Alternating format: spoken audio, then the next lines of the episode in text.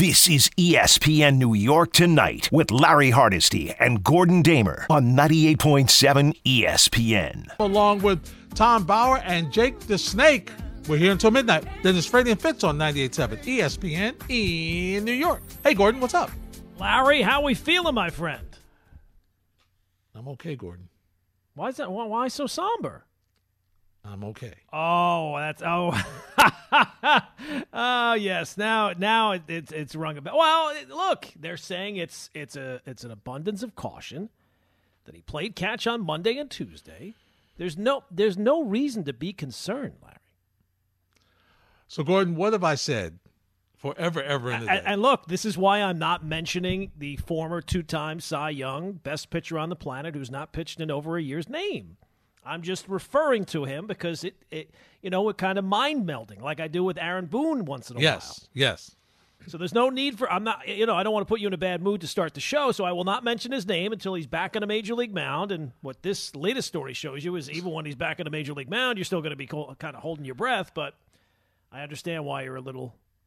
I may not be concerned. mentioning. I may not be mentioning his name for a while. Well, I would saying, think. Gordon, I just, Gordon, I doggone it, I can't help it. I just, it's, it, I know it's me. I know I'm not a doctor, nor do I play one on the radio, TV, or in my house. But I just don't think it's healthy for a guy coming off a shoulder to be throwing over 100 miles an hour all the time. I just don't think it's the right thing to do. I understand you have to show that you can do it, but every single time, Gordon, that he comes in with just 100, 101 miles an hour, what happens? Well, we've had a setback. Well, we've had a well an abundance of caution. Who could have seen that- coming? Yeah, Larry Hardesty duh. saw it coming. again. I mean, it's a year. yeah. I mean, yesterday, Gordon. Yesterday was as frustrating a day. I felt for you after, in a way, because Aaron Judge answered Marly Rivera's Oh, question that everybody's been talking about. Answered her question in a generic way that people have said he's leaving town. okay, and then DeGrom. I'm just like, oh, that guy we're talking football with Jordan Raanan at 10:30. Yeah. Well, the Aaron Judge handled that. I have not seen a question handled that poorly since when. Remember when uh, Gerrit Cole was asked about using spider tack, and he Yes, yeah. he basically Yeah. melted down under the spotlight. Yeah. Yeah. Um, yeah, I don't think Judge was expecting that question like not. that, and that was. Uh, I, I guess Marly Rivera has a very good relationship with Aaron Judge because if if someone that he did not have a good relationship asked him that pointed a question in that spot, I would think that uh, that reporter would be uh, getting read the riot act by people within the Yankee organization. And you know what? It's unusual because he normally is exemplary at answering questions. He normally does. Gordon, he has been you uh, uh, with this concern. He has done as good a job as anybody you can think of, in being consistent with a very tough question about you know free agency Yeah. in the middle of a, of a exemplary season that he's having, the team is having, and it's the one thing that just won't go away. Yeah, and talk about being put on the spot. You know, a little boy is at home thinking Aaron Judge won't be on this team. Now, I, look, I think it's a tough question. I think he could have probably handled it better. He probably should have not never let his guard down, even in an event like that. Uh, I think that's the lesson to take away from it. Anybody who thinks that that answer had anything to actually do with his future I think is just fooling themselves. It's going to depend on what the Yankee offer is, what the other offers from other teams are. Mm-hmm. And if the Yankees have the best offer, well, then he'll definitely be back with the Yankees, I would think. If the Yankees have close to the best offer, that's where we'll have to kind of figure out. And it almost kind of, I was thinking about this over the last couple of days. If you're the Nationals, I know the perception is is they're going to trade Juan Soto before the trade deadline. Why in the world would you do that when the Yankees might be in the market? Maybe the Yankees don't want to really get full bore into that market right now because they mm-hmm. have this contract situation with Judge. But if mm-hmm. you're the Nationals, why would you almost eliminate one team from contention who's obviously willing to pay, you know, through the nose if they were to lose Aaron Judge? Why would you limit them and limit your competition for this great player by trading him before that team might be ready to go all in on a player like Soto. I, I just kind of feel like this is going to be something that's going to go past the deadline, even though the people that are in the know, the Buster Olneys of the world, say that they're looking to move him before then. Yeah, because and I don't know why they think they would. I mean, because if I mean, if there's no rush if you're Washington, right? No. there's no rush. He's not like he's up next year. You know, Right. and, and who knows? May, maybe if you give yourself more time, if you're the Nationals, maybe you can bridge the gap. I don't know. Yes. Like, I think that that would be what they would want to do probably most of all is to keep him there. But yeah, it does seem like that that's what the reporting is that by the trade deadline he'll be moved. I would, I, I, I just from past experience and just the past Nationals contract stuff with, with Bryce Harper and, and those Mm. type of moves, I'd be surprised if something came together here in the next two weeks. that's it's a lot because A lot. You better Because- be right. You better Yeah. be. You better be right that you're not going to be able to get a better offer down the road. And the other thing is what limits you is the team that he goes to.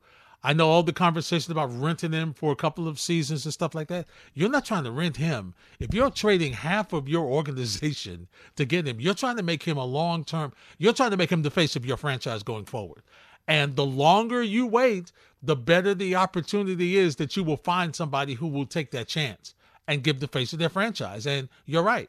If this is a scenario, and remember, we talked about it last week, Gordon, and I said, if the Yankees are not sure what Aaron Judge is going to say and they know how this negotiation is gone, they need to be readying their situation to try to make a move because because they know they know Yep, what's going. They, They, know they, would- they should have the best read on the situation. Absolutely.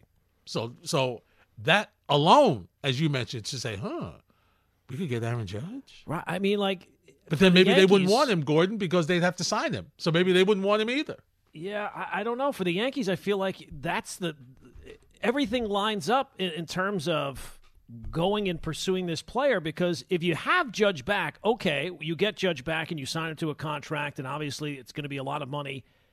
Again, you don't have to sign Soto to a long-term deal immediately. You can you can kind of hold off and say, look, when the time comes, like Aaron Judge, we will take care of you, but we got two more years of arbitration, blah blah blah, all those type of things, and you can work it out that way. And then if you lose Judge, well, I mean, it's terrible that you lose this player that you didn't want to lose, but this is a pretty good replacement right here. So, Yeah, it's very I don't know. good. It just seems like uh, I know that that doesn't seem like from the the people in the know that the Yankees are the front runners on this or anything like that, but uh, they should be. I, I can I can tell you that much right now. They absolutely should be.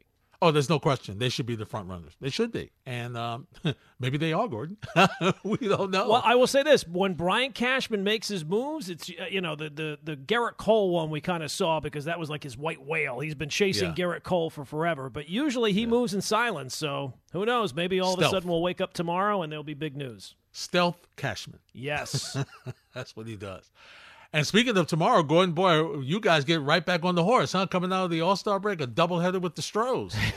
you gotta Wow. love, gotta love the baseball schedule, huh? You gotta you gotta love the baseball schedule, boy. It's uh, doing a great job, doing a great job. So look, I guess this is the result of kind of the the whole lockout thing. Yes. You have to make up these games at some point. So.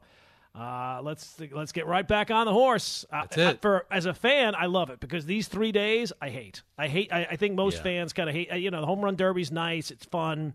I like the All Star game. To me, it's the best of the All Star games of any sport. Uh, I actually watched this one, uh, maybe not start to finish, but certainly more so than the Pro Bowl or the NBA All Star game. I'm not even sure if the hockey do have a if they have an All Star game. I'm not really all that focused on it. But uh, I love the baseball All Star game, but I hate the All Star break. I hate not having baseball. It's the beauty of baseball. It's there every single day, basically. So yeah. let's get right back to it. Well, you will, you guys will, and you're coming right out with a nice test and a doubleheader. Um, Gordon, this is this this this is important. This is important. It's the start of the second half, and you guys really want to make sure your goal is obviously we know what your goal is. Your number one goal is to have home field throughout, and beating this team will help you to ensure that you will have home field throughout because you've beaten everybody else, Gordon.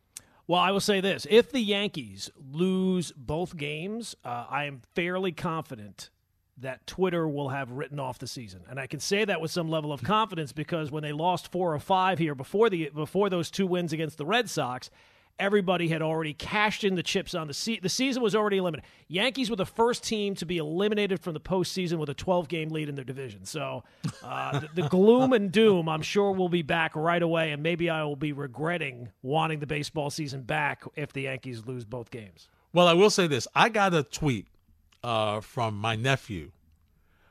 Uh, you know, Um, and he made a statement, and it was a couple of days ago, and I didn't mention it, but I'm going to mention it to you when we return, and I want to get your reaction.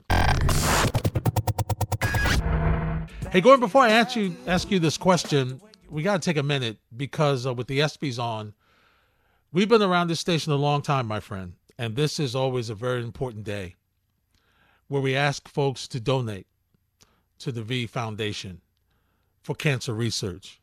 And Gordon, I dare say that, and I've done, had a lot of conversations over the years, as you have, with members of the V Foundation and various doctors and folks who are, you know, helping us find this battle with cancer. And Gordon, I'm I'm I'm encouraged to say that there have been some some improvements, right? There there's been some some things that you can see tangible improvement, tangible ways that you can see that we're getting closer to beating this this disease that we call cancer. The especially with men and prostate cancer, you you have ways that it, it's not a it, it's not terminal immediately as long as you go to your doctor early and get your PSA tests and and and do the things that you need to do.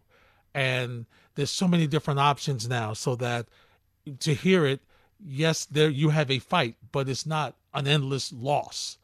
And you know, just to, to go back and hearing the various interviews all day here on the station, Gordon, it's just a reminder that, uh, and I know it's touched a number of folks. I've spoken with people, God, Gordon, the, the, the caregivers and people who survived and people who listened to interviews who went out and checked themselves to make sure and, and find out where they stood and found out that they did have the disease, but because they listened, because of some interviews or some words that we had, or playing that those interviews over the years, be it Jim Valvano, be it Stuart Scott, um, you know, uh, be it whomever it is that, that that has that has spoken about it over the years, that people have found ways to find out that they have the disease and get cured early, and have a very, very, very high rate of beating that disease.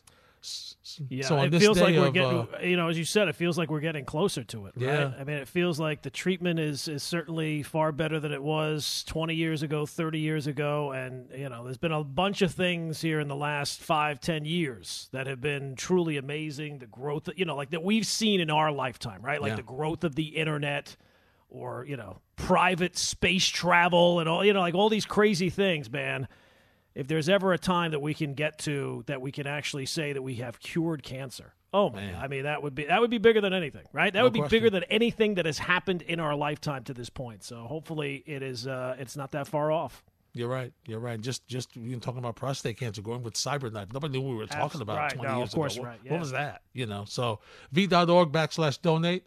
Please help. Us. Please help us in the name of Jim Valvano and all the great work of all the doctors and and just all the people who are working hard to find a cure for this disease.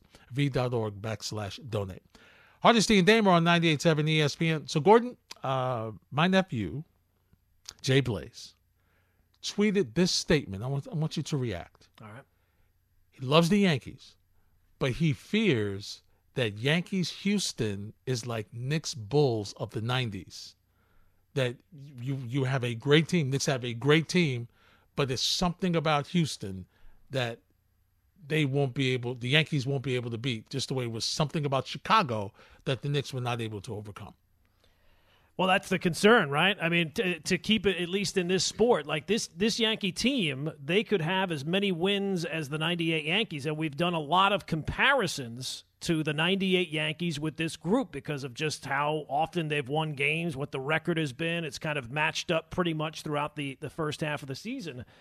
But the concern is if you don't pay it off with a World Series title, you won't be getting compared to the, the 98 Yankees. You'll be getting compared to the 2001 Mariners, who yeah. won 116 games.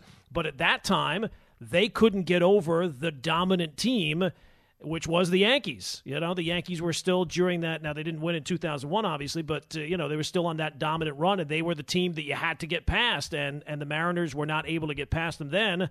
And the Mariners have not been back to the playoffs since. So yeah, I mean, there's a definite concern that this Yankee team. Now, the difference I think is that the, as as good as the Astros are right now, they're not as dominant as that Yankee team was. The Astros only have the one World Series, so Uh, but yeah, I mean, it's, it doesn't take uh, the greatest imagination in the world to see that the Yankees are going to have to take care of their business against the Astros at some point in the playoffs. Yeah, they are. And I got to be honest with you, Gordon.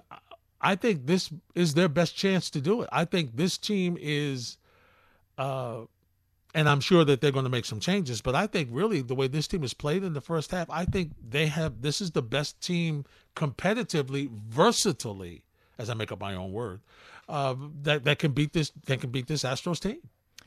Yeah, I mean, I look what the Astros have done this year. Maybe it's the most amazing because you know they lose Correa, they lose this one, they lose guys every single year, and yet they keep winning. And they're as great as the Yankees have been. What are the Astros three or four games behind? I mean, they're not far behind the Yankees' pace. So, um, yeah, they, have done an amazing job. And and until you beat them, that's the team you got to beat, right? Like you got to get past them, and it just seems very hard to believe that the Yankees won't have to take care of business that way because it's almost certain that the Yankees and the Astros will be the top two teams. They'll get the buys in the first round. They'll play a series against teams, and then they'll face off against each other. So yeah, I mean it's not. Um, it's uh, it's daunting as a Yankee fan. You you kind of know that that's the team you're going to have to get through uh, to get to the World Series again. And there's always they lose folks, but there's always a couple of guys that they keep. Gordon, right? Verlander, you know, there's always a couple. It's amazing how it's amazing how he has been able to just pick right up where he he left it off. Is. I mean, to miss that amount of, uh, that amount of time, um, to come right back and be firing away like he is this year, it is truly incredible. And he is a, you know, he's a Hall of Famer. Uh, yeah, he is, no question. He really is. He really is. And Gordon, that's the that's the uh, Yankee side of it for the Mets. Listen, uh, once again, we know as the trade deadline comes forth, they need another bat, maybe two, to get in that lineup to add a little depth there, to add a little power. The DH spot is not really produced the way they thought it was going to produce because they felt really that Dom Smith was going to continue to con- to play well and and be successful and hit and hit for average, give you a little power and then you could put him at first and put Alonso in the DH or flip flop back and forth, and that just hasn't been the case. And so they're looking for some folks, some some thump from that DH position. So that's one of the things they need. I still think they need another arm in the bullpen, or maybe two. Uh, but you know, and the other thing I know is that Atlanta's not going away. So this is going to be a Met team that is really going to have to survive. And Buck Showalter is going to really have to earn his salary, Gordon, as we get down the stretch here, because for some of these players who were here before, you just hope on the outside. I just hope that the tape doesn't begin to play. You know what I mean? Mm-hmm. Where okay, they're still here. we get close, they're still here, and I was really encouraged by the fact that they were able to survive with the injuries they had, they were able to survive the series in Atlanta to at least come out and still be in first place. That was encouraging to me. Yeah, absolutely. I mean, that's the story of the first half is that it's not just that the Mets are, are, are in first place, it's that they're in first place without the two headed monster that you uh, envisioned going into the season of DeGrom and Scherzer. Now, Scherzer's giving you something, uh, DeGrom is not giving you anything, but the fact that the Mets have been able to do this without either of them, and you would think Right. I mean, again, it doesn't really. You're not. You don't have to be Bill James to think. Well, if we get Jacob DeGrom back, even as good as we've been, we are going to be better. So that uh, the, for the Mets, it feels like there's still a lot to be decided in terms of what a fair expectation is on the season because you have the DeGrom question, which is out there and is going to be out there until he gets back and even once he's returned. But then you mentioned, right, like they definitely have to make some changes. And there's an expectation that they will add, they will be aggressive buyers at the trade deadline. Bullpen, at least one piece there, another bat for the for the lineup as the DH. So uh, until you get to see what those pieces are, to me, it's a little. Uh, it's a little ambiguous of oh okay what's my expectation for this Mets team until I know what those pieces are. Well, Gordon, for me, my expectations for this team is still they got to get to the postseason. I mean, I mean, oh you know, yeah, you, they'll definitely do that. For you to have a ten and a half, and and I got to be honest with you, it would be a disappointment if they don't if they don't win the division. I mean, you had a ten and a half game lead, Gordon. I, I respect Atlanta, yeah. I really do. But for you to have, for you to be playing the way you were, without those two guys, and for you to, you know, to to not finish in first place. Listen, of course, I want to make the postseason. I'll be happy with them making the postseason. But I got to tell you, it's going to take a little bit away from me. It, it just will. Yeah, I mean, because it certainly seems like whoever wins the National League East is going to be either one or two. So you would get a bye in the first round as well. So, yeah, I mean, that's why you want to win the division. Now, if you were to somehow lose the division race, but yet outlast the Braves in the postseason, uh, I guess that would take this thing away. It always Yes. depends on how things end. But no, absolutely. If you do not, if the Mets don't hold on and win the National League East just without knowing how it actually ends, that will, eh, yeah, absolutely. That's a major disappointment. To have a 10 and a half game lead at any point in the season and to let that slip away, I don't care if it's the Braves, I don't care what team it is, that is a major disappointment. He's never a disappointment. He's Jordan Raanan. He'll join us next on 98.7 ESPN. Take a little time out from talking baseball because it's right around the corner. Next week, Jordan Raanan and the rest of our NFL Nation of writers will be covering teams and going to training camp and the beginning of a long season. Jordan joins Gordon and I here on 98.7 ESPN. Hey, Jordan, what's happening? What's going on, fellas? I heard the little uh, promo right there. I'm basically getting ripped on.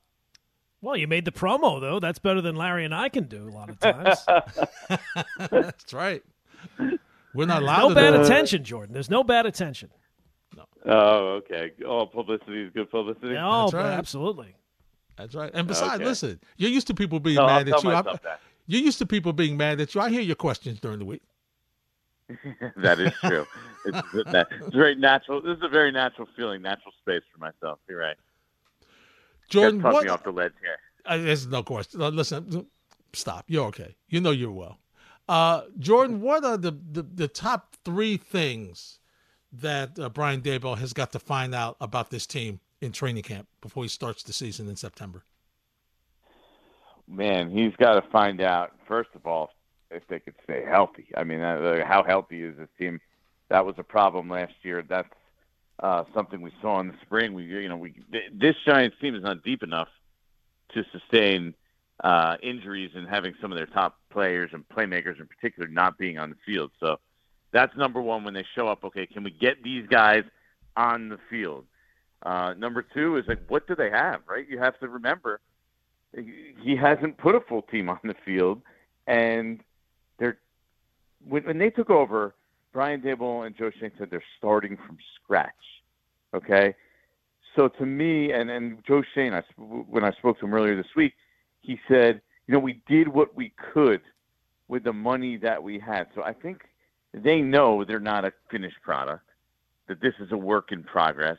So let's kind of see what we have here, and also, you know, let's get Daniel Jones in live situations and see what we really have in this quarterback because that's a huge position uh, and situation to watch for the Giants this summer and this season in particular because they have to decide okay what you know what do we have in Daniel Jones with his lack of success how much of it was what was around him and the situation that he was in and is he somebody we can move forward with or do we have to solve that position because it's the most important important position in football and the Giants are kind of in no man's land right now Yeah, and I wanted to get to the coaching. I, I mean, how much do you expect that the offense will look different from day one? Now, with what you, you know, I think everybody's hoping a, a more legitimate, uh, offensive-minded coach running the show. Is it the type of thing where you expect day one it's going to look different, or is this just going to be a work in progress? Let me tell you this story. So I remember, so I came in and started covering the Giants in 2013, right? And I came, they were 0 6 already. They finally they, they won the first week I was there. It was Monday night or the Josh Freeman game, if you remember that. Yeah, sure. So we, but so that the season was a disaster, though. Eli threw, I believe it was 27, 28 interceptions that year. Think about that. He threw close to 30 interceptions. It was an awful season. Next year, you know, they they get rid of Kevin Gilbride. They bring in Ben McAdoo, right? And you're talking about Eli Manning, who at this point already has two Super Bowls, two Super Bowl MVPs, a real great track record. And that first summer in training camp, that offense was a mess because they were installing a new offense. He was learning a new scheme, and you know he was throwing multiple interceptions a day basically at practice. I mean, left and right interceptions. He, he looked really bad.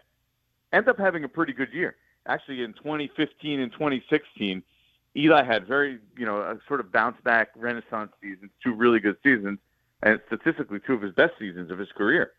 But early on, it was a real struggle, right? Training camp, I mean, they looked like they didn't know what they were doing. So I'm expecting some of those growing pains this summer with Daniel Jones in this offense as well, especially when you think about it. He was playing in the spring without you name the playmaker, and he basically wasn't playing if his name wasn't Saquon Barkley. So I think it might be a little rocky early on, and patience is going to be the key here. And we'll see how it kind of evolves, and at least give him into into like the midway point of the season to see okay where are we at now. Okay, because uh, even like week one, week two, or really early in the season, it, it could be you know still them getting used to the new scheme. Jordan, it's going to be interesting because what what do we talk? What do we always talk about when we talk about the Giants' offense? The offensive line. Oh, what's yeah. going to happen with Saquon Barkley and these receivers? Okay, will they be will they be able to keep these receivers, as you mentioned, healthy? So, all that considered, I mean, in a year that you really need to find out about your quarterback, Jordan, does this team have the potential of being able to score some points in the red zone? Because they've been brutal in the red zone these past couple of seasons. Yeah, I think what you have to bank on here is that the offensive line is improved, right? And it should be, Larry. I mean, but you know, I know we're all hesitant because we're like, man, this is. Uh, I keep making the joke, and I just keep extending it, right? Year nine of the offensive line rebuild we're in right now, right? Year nine or ten just yeah. just keep adding a year to it every year. But yeah, I mean, uh, that's it's all contingent on that. But they did. Let's think about it. They drafted an offensive tackle, the right tackle, Evan Neal, with the seventh overall pick.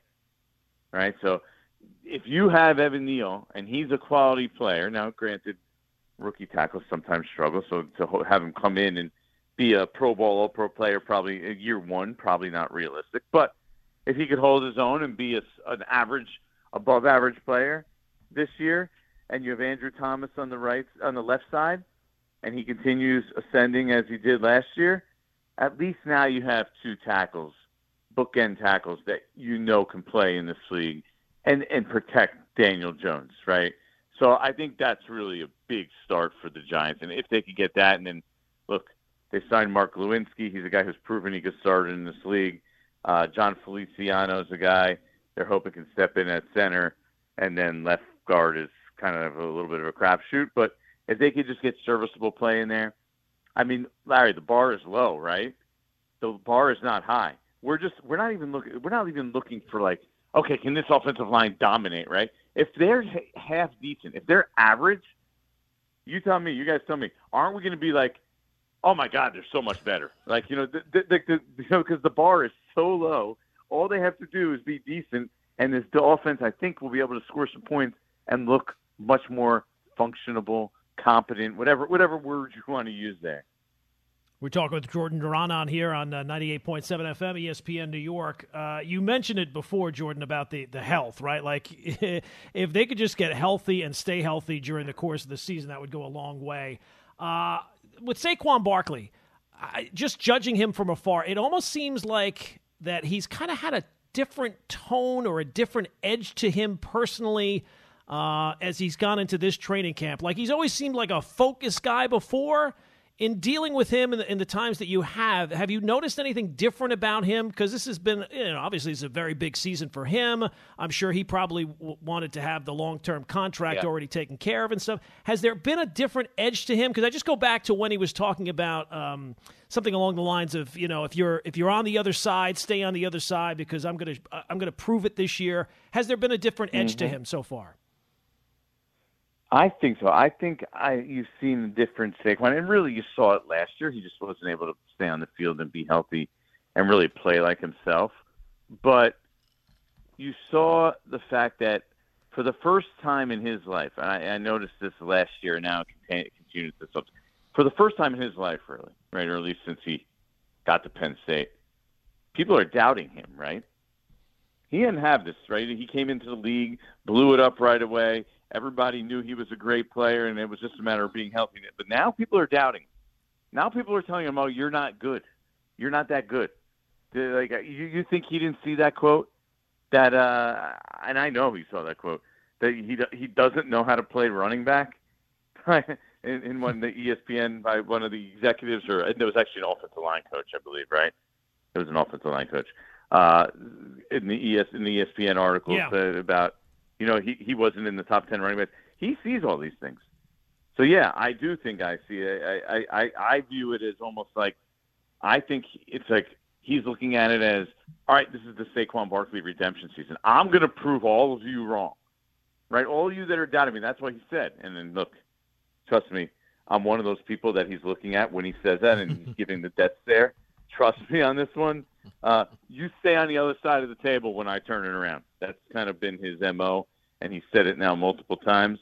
And I really think that that's kind of the approach that he has come to the season. Because let's be honest, guys, this season is going to dictate the direction that Saquon Barkley's career and financial future, right, going. I mean, if he has any chance of getting a big and look, trust me, he's fine. He's going to make money. He's very marketable. He's he's very good with uh, his his image and marketing. But if he's going to get that uh, the big money from football, this is it. This is the only. This is the opportunity, right? This is there's no there's no turn. This is no other years. There's no oh wait, you know I have a few more years to get it right. No, no. If he's a he's a running back, if he doesn't get it right this year and have a big year this year, that big deal's not coming ever. Hey, Jordan, let's look at the division. Uh, you've got, of course, you got Philly in there. You've got Dallas, obviously.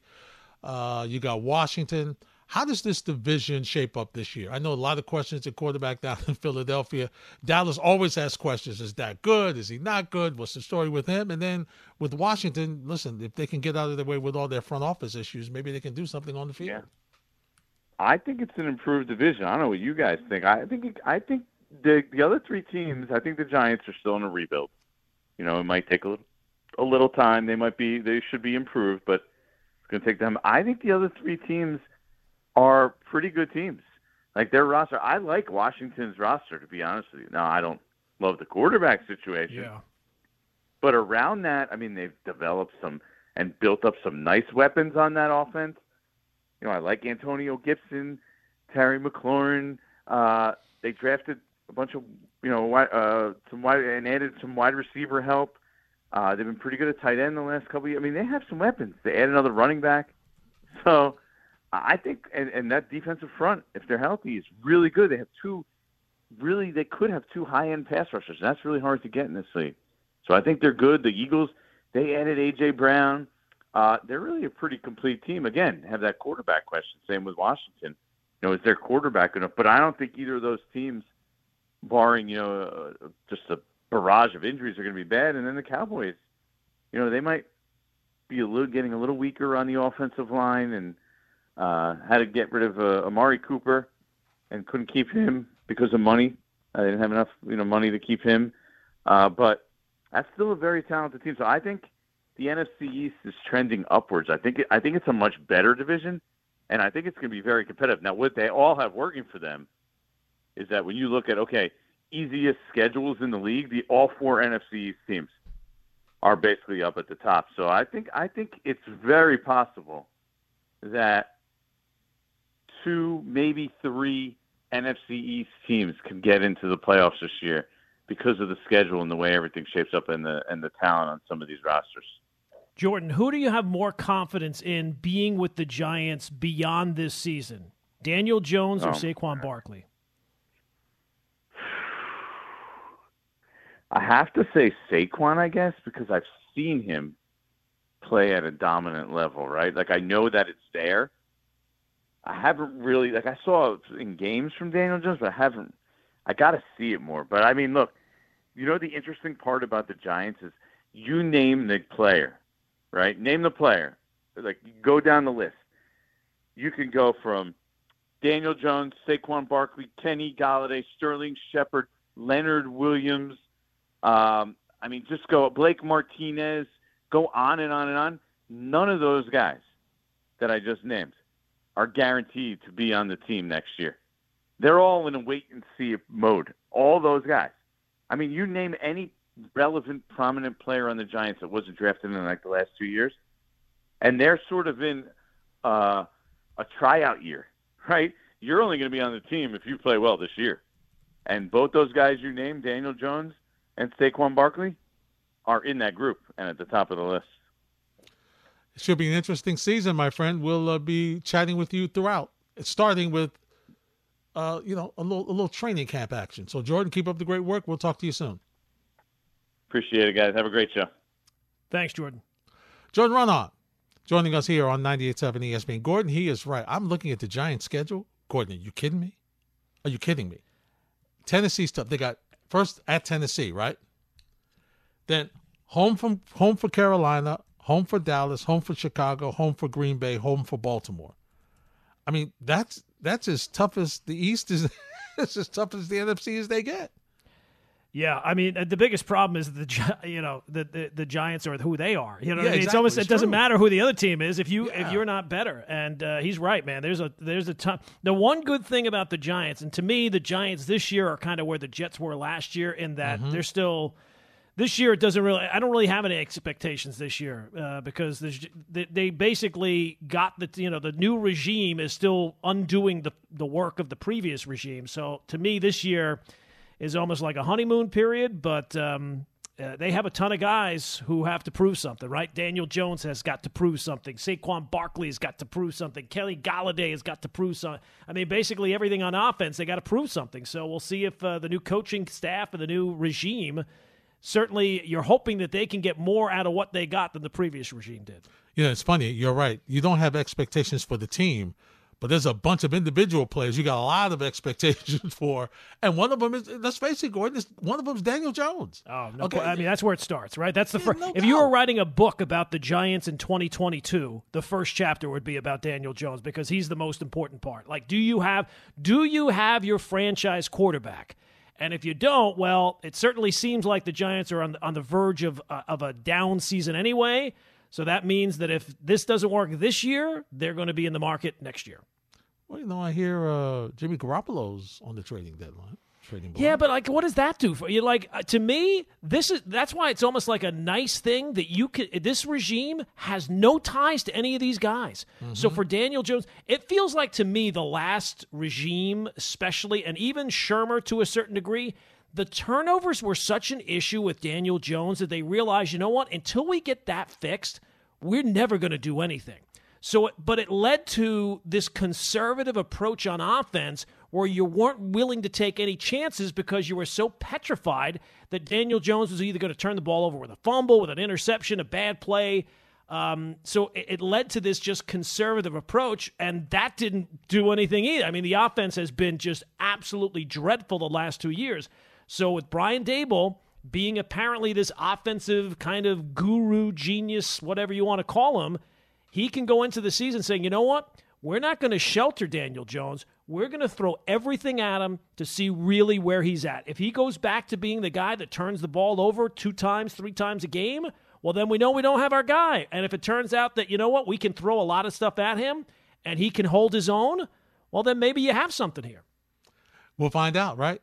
We'll also hear from Ryan Clark. He was on NFL Live, Gordon, and he weighs in on the Garoppolo trade rumors. We'll do that next on 98.7 ESPN.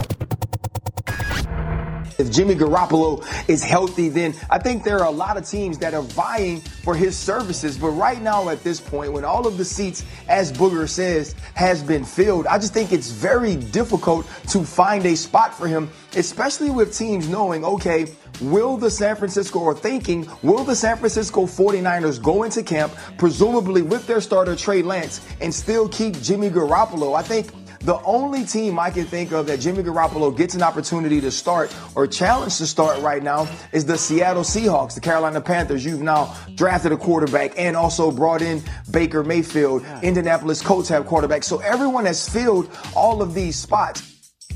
Ryan Clark on NFL Live. And Gordon, you know what that translates into? You hold on to him, and which is terrible, but you you wait until somebody's quarterback gets hurt in camp, and then you play. Let's make a deal. Yeah, I guess, you know, the thing is with the NFL right now, it seems like competent quarterback play. It's never been easier to kind of find competent quarterbacks. Mm-hmm. So the market at this time is kind of um, uh, is kind of it, it's not in the, the Niners' favor, right? I mean, it seems like everybody's kind of it's like musical chairs, and everybody's found a chair. Yeah. And and I would say that like out of all the quarterback situations where I'm a little leery about it going in, if Joe, uh, if uh, Jimmy Garoppolo was not already on the 49ers, he would be a good team to get traded to the 49ers. Because it doesn't You're feel right. like that they're all that set, even with uh, the kid they took in the draft a couple of years ago. Yeah, Trey Lance. Yeah. Trey Lance, yeah. yeah but, but so which which says to me, why does he have to go? Well, I don't know what his con- you know what is his contract, how much are they paying him? But even if they did get rid of him, it's not like they can use that money anywhere right now. Yeah, so true. yeah, I would think that that would be their best move to just kind of hold on to Hold him and on to hope that something something breaks because as he said there, Seattle's really the only team that would make really any sense. Why you don't trust Geno Smith? March that team up and down the field up there. Well, look, uh, to me, I would think that Seattle, with two first round picks next year, you know, if you're ever going to have a bad year, this would be the year It's to have a bad year. That's for sure. There's no question about that. There's no question about it. Uh, and of course, tomorrow night, Gordon will uh, have Rich Cimini join us. We'll talk a little Jets, talk a little Miami Dolphins, obviously, and we'll pick about pick apart uh, that AFC, that division, which is, gosh, Gordon, that AFC is going to be what that's one of the toughest divisions in football. From the the top three, that's one of the toughest divisions in football. When you talk about what's going on with New England, because you always with Belichick there, you always know you're you're going to be in a in a dogfight, and he's going to prepare his guy because they don't beat themselves, so they're in every game. Buffalo is Buffalo. And listen, with with what Miami's done with Tyreek Hill and made some adjustments, that, that that's a tough team as well. They have some talent. They have some pieces. We'll see if it. Uh, you know, they've had some pieces before. This is generally. I don't know if it's it, it's hit critical mass just yet, but this is generally the time of year where people look at the at the, at the Patriots roster, and they'll say, you know what, this roster, it's not really all that good. Right, Yeah, it's not all that much talent. You know what? Maybe the Patriots are going to have a down year. right. And then we get into the season and uh, they start winning some games. And, and sometimes even in September, they're a little shaky early on, but then Mm-hmm. they start to figure some things out because they, they still got the guy, man. They, he, they got the guy that can take his and beat yours, and he can take yours and beat his. So that's, that's a good power to have. No question about it. Like I said, until you drive a stake through the heart, then I'll believe that the Patriots are done. So, Gordon, this this song is the opposite of you because you're always bringing people together. Yeah. This song would be me, always going to be starting something. There you go. Hour number two, Monday night edition of the show. Thanks for joining us at 1 800 919 3776. Also on Twitter at Hardesty ESPN at ESPN NY 98 underscore 7 FM. We did a little football last night. We'll come back and talk some baseball. But Gordon, before we do that, um, how have you how have you been surviving this weekend? Gordon, it's been hot. I mean, I, I love the heat. Like, no, I love. I, Oh, this is what I wait all year for, Larry. It can never be too hot for me. I love it. Oh. I love the sweat. I, I soak it up. Uh, I soak up the sun, and it, it gets me through the northeast winters. And uh, when I'm out there shoveling snow or or uh, you know spreading the rock salt on the path, I'll think back to days like this where it's it's uh, blindingly hot. And you know, my wife and I will take a little walk after dinner. She's like, "How can you walk?" I, no, give it. Give, I'll take it all all day long, Larry. Give it to me all day long. I love it. That is not Larry. Larry Larry was like, I'm gonna date You're myself. melting, right? I'm like the Wicked Witch in the Wizard of Oz. My- I'm melting, my pretty. That was Yeah. me. oh, Yeah. oh, man, I was struggling out there. Uh, Gordon, I looked at this and said, "Huh, lawn needs cutting. Not today." Well, just don't water it; it'll die. You know what I mean? That's that's what you do, Larry. no, that's not an option. No? That's not an All option. No, right. can't do that. Can't do that. So, Gordon, I was uh, checking out because we were talking a little bit about what's going to happen with the second half teams, and that's why I want the uh, Mets and Yankee fans to join us. What their thoughts are. Who who do they see as the biggest person they want added to their teams? Right, Yankee fans. Who do you want to see as the person that's added, other than Soto? And and Met fans, who do you want to see as the biggest person added to your team at 1 800 919 3776? But Gordon, um, Jon Heyman of the Post a couple of days ago was talking about, uh, you know, the Luis Castillo from Cincinnati. I, th- I think you might you might like him. Yeah, yeah, that I would be a nice might- piece. Sure. And already the Yankees have said they were not going to part with Volpe or Peraza, which is okay because that's what they said about Matt Olson. So at least they're consistent, right? yep. But what will they part with? That's going to be the question. And Yeah, how I- bad do you want him? Yeah, I mean that's uh, that's what it really gets down to, right? And that's what you say in a negotiation. I'm not giving up this. I'm not. I'm not giving up this, no matter what. Uh, here, here's the thing, right? Peraza and and Volpe are both shortstops. Now, if you play shortstop in the minors, you could obviously move to other positions, so it, it's not hundred percent, but. They're not going to both play shortstop for the Yankees. I can tell you that much for sure. So at some point, you know, as great as all these prospects are, and think about just a couple of years ago, remember Deivi Garcia? Oh, Deivi Yeah. Garcia, Deivi Garcia started a playoff game for the Yankees. And, and I don't think we've seen Deivi Garcia really since. I, I mean, maybe he's had a little cup of coffee here or there, but uh, yeah, I mean, we really haven't seen him. So What was he? The next Pedro? Yeah, like oh yeah, he's yeah. slight you know, build like if you had a dollar for every time you heard this guy was going to be the next Pedro, Larry, it's it's a, you would be a rich man. You would be a rich I, man. I, I'd be I'd be doing promo code Gordon with extra money. exactly. that would be doing. It would be like that Mega Millions jackpot or something, you know. So um, Yeah. yeah. I, I, look, these prospects are here to. Yeah, I, I mean, I'm sure there are some prospects within the Yankee organization that they have identified and said, "Now this is this is someone who is going to be here long term." But I'm old enough to have remembered Nick Johnson. I'm old enough to remember Drew Henson. I'm old enough to remember Bam Bam Meulens. I'm Oh, old enough to remember all these guys Wow. that were going to be the next star about the Yankees, and uh, they never turned out to be the star of the Yankees. So uh, we shall see. And, and it almost feels like a lot of times the guys you don't hear about who come up. I don't Mm-hmm. remember ever hearing anything really about Andy Pettitte until he came up, and then all of a sudden Andy Pettitte was sensational. So, you know, sometimes you it's almost like fans. The more you hear a guy's name mentioned, you think that he's a better prospect because of it. Like Estevan Florial, right? Like Yeah. the Yankees have been screaming out for an outfielder for all season. We have Yeah. not seen Estevan Florial, so I, I would think that the Yankees really don't believe in Estevan Florial long term. Uh, so it would not surprise me if if there's some names that the Yankees say, "Oh no, we're not going to trade this guy," and they end up getting traded at some point. Yeah, I agree with you because it, it depends on need, right? If, if if you need this person and you have a surplus at a position, that's what you're going to do. You're going to trade that, and you're right. You've got two. You got two guys who can play shortstop. Well, guess what? One of them is probably taking some some uh, work working out playing second base, also or third base. You never know because listen, your prospects the more they the more positions they can play, the more valuable they are, not only to you, but if you want to move on and trade them. And, and here's the thing: these players might turn out to be some great players. You know, some really solid major league players for the next 10, 12 years. Maybe Mm-hmm. Yes. that's the case, but that's not the goal, man. The goal is not to have somebody play a, a good player for the next 10, 12 years. The goal is to win a World Series. So if you need to move a couple of these guys to, to go out and, and get something big that's going to put you over the top, well, then you have to do it. If not this year, when? When would you ever do it?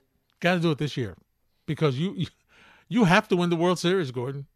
No, mean- there's no question about it. You have to win. The, you're 105 games over 500. You're 110 games in, uh, between you and everybody else in the league. I mean, eh, with the exception of Houston.